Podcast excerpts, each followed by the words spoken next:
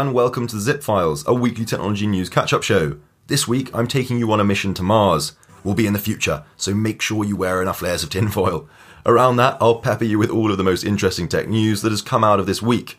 But hold up, you should know something. We do news a bit differently here on the Zip Files. We're fresh, cool, down with the kids. And in that spirit, we'll be talking to my friend Shire this week, getting to know him in sound bites dotted throughout the show. Think of it as the Zip Files equivalent of speed dating.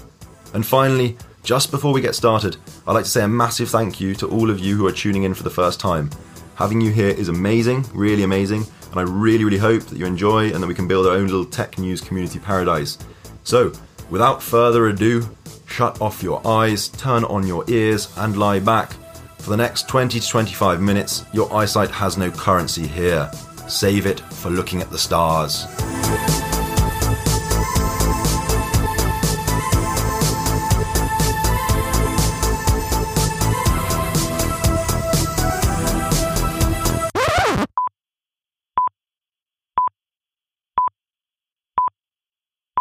Race to build a self driving car is essentially the race to enter a trillion dollar market. Understandably, the competition is rife, and the list of companies trying to crack it gets longer seemingly every week. For someone not working in the domain, it might be easy to imagine that there is not much difference between the progress of the top players in the game. So, when last week an Uber in self driving car mode struck and killed a woman, you may have been surprised that whilst other companies put a pause to their testing, Google's Waymo carried on. But then this makes a lot more sense when you look at the huge disparity between performance. It came out this week that Uber's autonomous program had been struggling in the run up to the crash. In fact, their cars could only, on average, get this, travel 13 miles before needing human intervention. Google's Waymo cars can travel an average of 5,600 miles without human intervention. Uber's autonomous testing has been suspended in wake of last week's tragedy and these worrying technical revelations. A gang of hackers known as Carbanak have stolen well over one and a quarter billion dollars from banks in the last five years. The group targeted ATM machines using a series of attacks that would install malware on the bank networks. They would then program the machines to spew out cash at set times when money mules would be there to pick it up. The money was then laundered via cryptocurrencies, mostly Bitcoin and Litecoin, and used to buy luxury housing, cars, jewelry, etc. This week, a coordinated international investigation has led to the capture of the group's as yet unnamed leader in Spain. What's the most important thing to you? important thing to me. Mm, I would say so. Again, yeah, you can go sort of different ways with this. It's like an object or particular whatever. But I think in terms of values, I think like curiosity or like playfulness. Um, because yeah, that's the source of so much enjoyment for me, and also like learning and, and wonder and, and awe. And the most yeah fun times I've had with people, and also most developing times I've had with people has been yeah in in a state of wonderment or curiosity and playfulness and just yeah exploring. I've always enjoyed. That's great. That's a great way of looking at life, like a playful adventure. Exactly. Yeah. Nice. I think that's a yeah that's a That's a winner. That is that, that is that is yeah winner winner chicken dinner.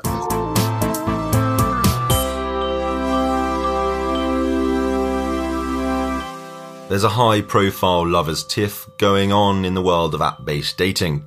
Bumble announced that they are suing Tinder for $400 million for trade secret theft. This attack hasn't come unprompted though.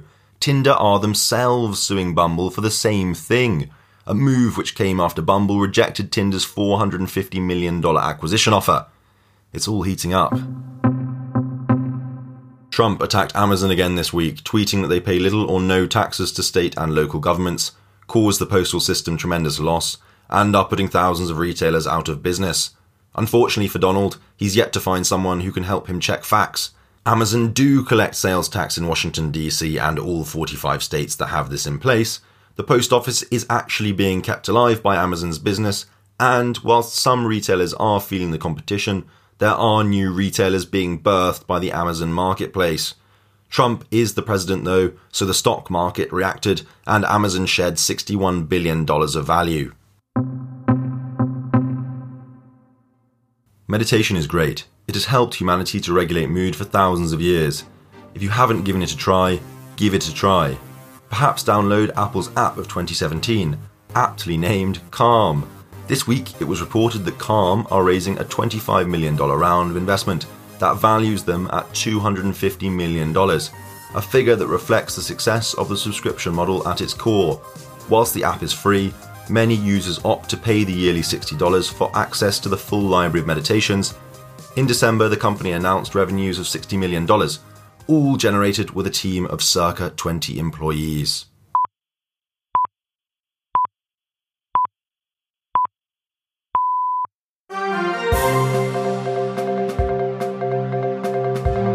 Welcome to this week's Long Listen.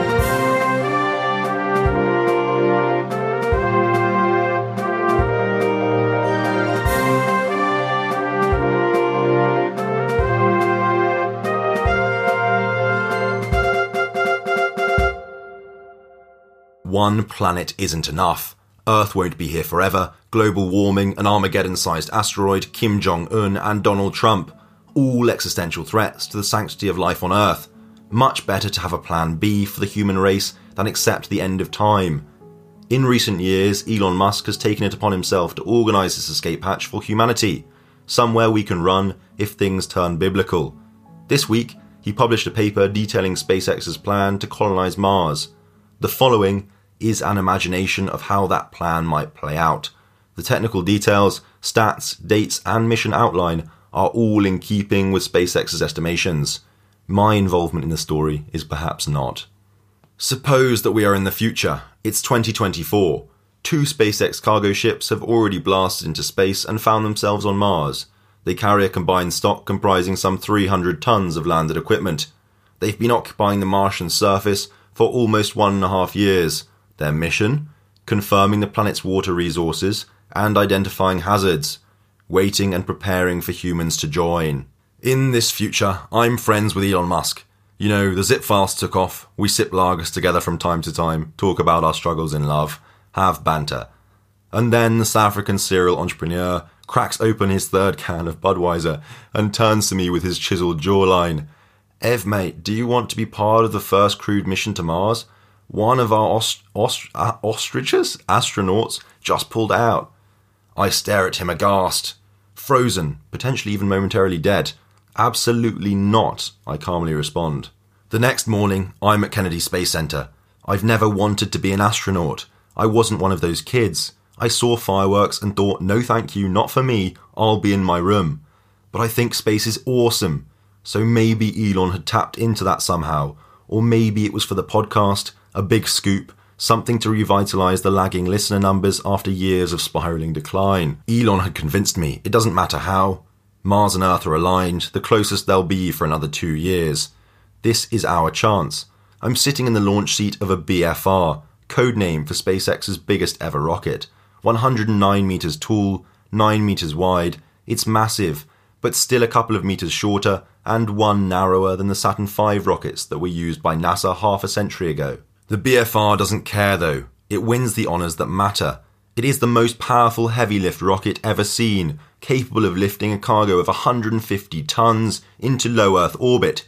Its Raptor engines have the most efficient thrust to weight ratio on record, and it is capable of taking humans to Mars. Taking humans to Mars, coming back to Earth, and taking humans to Mars again, over and over. The BFR is, like all SpaceX rockets, reusable and so infinitely affordable in comparison to the Saturn V's. So there I am, poor future me, absolutely bricking it no doubt. I look at my feet. I've read the rocket specs. Below me is enough propellant to not be comfortable with, enough propellant to lift the 4,400 ton vehicle straight up. The countdown starts, and then, before I can fully find my religion, up we go. The 31 Raptor engines do their job, and before long the large booster has broken away and we're parked in an Earth orbit. We've run out of fuel. Traditionally, this would be a cause for saying bye bye, but SpaceX knew this would happen, that the BFR's fuel tanks would only last it through the atmosphere. So then comes up a refueling rocket. It docks seamlessly and automatically without any need for manual controls, gently thrusts forwards, and thus transfers its fuel reserves to us by way of momentum. Now we're ready to set off, on our interplanetary mission. We light up our engines and head off towards Mars. The flight duration is somewhere in the region of three to six months. Luckily, there's some socializing to be done. Over 100 people are on board with me, all staying in cabins of three to four. There is a galley, an entertainment area, a central storage area, and a solar storm shelter. A home away from home, hurtling silently through space, the bearer of the human seed. Three to six months go by quickly. People talk to me, I talk to them. And then, just as I've settled into my new spacefaring life, I'm told that we're approaching Mars. Poor future me, bricking it again, no doubt. I remember that I've got 1,100 tons of propellant below me, minus whatever we use to set our course to Mars. Thud! We're breaking the Martian atmosphere, travelling at 18,000 miles per hour. I thank all of my religions that SpaceX's engineers have installed an excellent heat shield, one that rarely needs replacing. Mars's atmosphere is much thinner than Earth's, but still we are moving so fast that the battering is intense. Our delta wing sticks out from the ship and gets to work, steering us like a rudder whilst keeping us balanced. SpaceX had initially wanted to avoid the shark fin like addition, but realised that it was all too necessary if the ship was to be able to navigate with a wide range of payloads and in a wide range of atmospheric densities. Personally, I like it, not just because it keeps us on track, but also because it looks quite cool. The surface is getting closer now. SpaceX rockets have been capable of self landing with an extreme accuracy since 2015, an innovation that has defined their affordability advantage. We orient ourselves so that the engines point towards the surface and begin the 40 seconds of supersonic retropulsion that will control our landing. Supersonic retropulsion is like takeoff in reverse. The thrust from the engines slows down the ship instead of accelerating it. It's pretty magical to watch. When we get low enough, the two sea level engines start up. These are tasked with landing us upright. They are the acrobatic thrusters that swivel and jive, directing their burn in such a way that ensures a smooth landing. In the unlikely event that one of them shuts off too early, my new friends and I will still survive. There are two of these engines for peace of mind, not out of necessity. And then, cheering, we're alive, we've done it. We've successfully travelled from our beloved blue planet to the dusty wasteland of Mars. It's not that nice here, but who cares? We're a multiplanetary species now. Anyway, we'll make it nicer. Look how nice we made Earth. As the first humans on Mars, our task is to make the prospect of joining us more appealing. How, you might ask? Well, by making sure that whoever comes can actually return to Earth. At this stage, our rocket has no fuel. She sits majestically, but empty. We arrange a large array of solar panels and assemble the machinery to mine and refine water. This is a good start. We then align the instruments necessary to pull CO2 from the atmosphere. From here, the chemists amongst us step forward to create oxygen and methane. At this point, we can finally refuel our ship. We're no longer stranded. I Skype my mum to tell her how cool I am. She tells me she's cooler and hops on a spaceship that looks eerily familiar. Only she's not coming to Mars, but travelling from New York to London in 29 minutes. Elon has repurposed his rockets on Earth to create a more readily connected world than ever. Fast forward to the future future. I'm bored of the red planet Netflix doesn't work as well up here. The blue sky at dawn and dusk and red sky during the day makes me uneasy. And even though we've started terraforming Mars, it's still at least a few millennia away from having a breathable atmosphere. I miss the leafy London suburbs. By this time, flights back aren't all that rare, and so I get on one. On my way back, I pass another BFR. I crack open a cold one and salute. Elon is on his way to Mars. An ambition of his is to die there, just not on impact.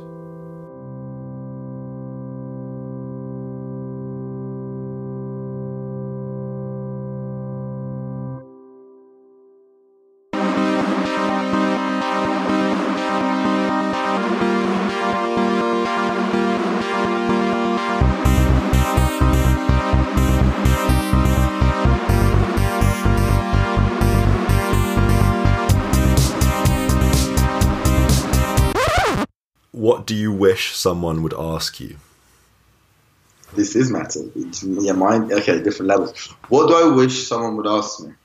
I think yeah, I think I'd wish people to ask me how yeah, how are you feeling? Like what's going on without like an, a necessary agenda, like a pure sort of interest in what I'm doing, or I, how I'm doing. Um, I remember I was I was just sitting out, I was standing outside my library yesterday, and she's having a cigarette. And this lovely old lady just like walked past, and I was kind of like, all, all it took was just like a look and a smile, and then we just started having a conversation. She she she she'd just come here. I can't remember what town in England, but she just come to like London, and, and uh, I just found it really cute that this sort of old lady was exploring London, and she had sort of, sort of quite sort of stars in her eyes, and she was she looked so happy. And I, I was it was really fun sharing that moment with her. And I think, especially in a city like London, it's tough to talk to people, have relationships with people that don't have a purpose in them. Like, okay, why am I talking to you? Are you the cashier of this place? It's difficult just to like look at someone and just talk. So I guess I'd, I'd like it, especially my commute or whatever, my voyaging around London. People just ask ask me, "Hi, what's up?"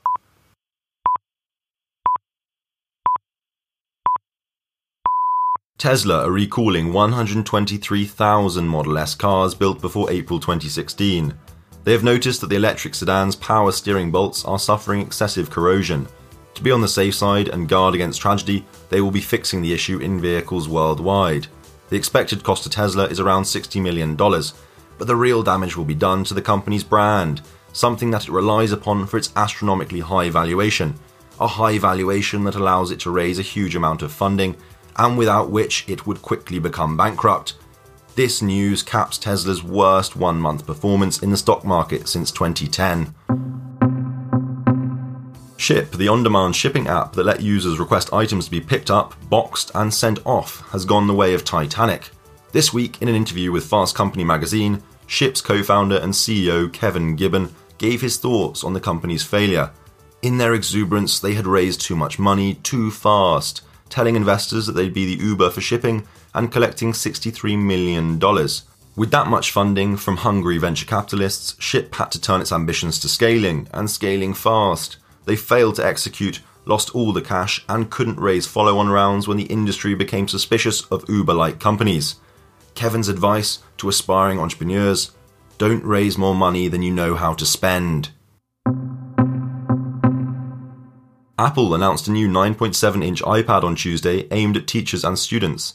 The model will cost $299 for schools and $329 for everyone else. It is the first low end iPad with support for the Apple Pencil, which will cost an additional $89 for educators and $99 for the rest of us. They are building a complementary app to be launched in June called Schoolwork. Schoolwork, a cloud based piece of software, enables teachers to distribute homework and other projects whilst tracking student performance. The app will fit into the Apple Educator ecosystem that already includes a school and classroom manager. Users with a school ID will qualify for a free 200 gigabytes of iCloud storage, as opposed to the measly 5 that is granted to the rest of us. Apple are not alone in targeting schools. Google's more affordable tablets and more developed suite of Office apps will be hard to outcompete. For what are you most grateful for today? What am I most grateful for today? I think the, the, the yeah, I probably have to be like shelter or the comfort of my own home because that allows me to have the life of leisure that I live. I mean, yes, I'd go to uni, but uni is really is just more like a pretty leisurely in like development of my mind. If, if like imagine in the course of all the whole of humanity, people were told you can go to this place where you don't have that much work to do, but then the work you're doing is stuff you're interested in, and you know, it's yeah, it's completely different to how the most of humanity have lived. So I'm pretty. I live hundred percent of my time is pretty much leisure. So for that, I'm very grateful.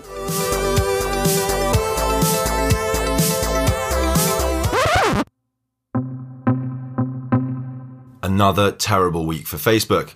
If you want to know more about what got them into this mess in the first place, then take a listen to last week's podcast. Basically, it's all around how they have been extremely reckless with users' private data. Anyway, What's happened this week? Well, the Federal Trade Commission announced on Tuesday that they would be investigating Facebook over its privacy policies. The stock price shot down. Zuckerberg then rejected British Parliament's request for him to come over and explain himself, but could not reject Congress, who he will be appearing in front of soon. Then, in the equivalent of buying your wife a box of chocolates to apologise for an affair, Facebook made it incrementally easier for us to control our privacy on the app. On Thursday, what was already a very bad situation became a terrible one when an internal memo was leaked. A memo penned in 2016 by one of Zuckerberg's most trusted executives, Andrew Boz Bosworth, stating that the company's mission is to connect as many people as possible, and that any casualties or deaths along the way would not steer them from this goal.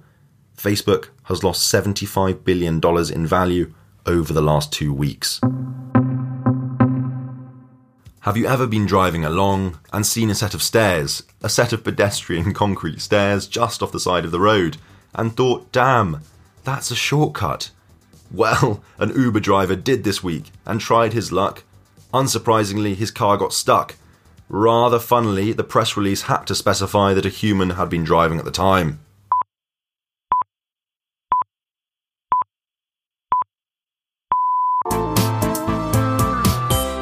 And it's done. it's over. You can open your eyes now, take it all in. Hopefully, the tech world around you makes a bit more sense. You're all caught up. If you enjoyed the show, then please share the zip files with a friend. If you hated it, then please share it with an enemy. Also, sorry to be hashtag that guy, but if you're feeling bright and breezy, happy and friendly, then rating the zip files 5 stars on Apple Podcasts would help me out massively. I love you all. Until next Sunday, enjoy your oat milk lattes and have a great week.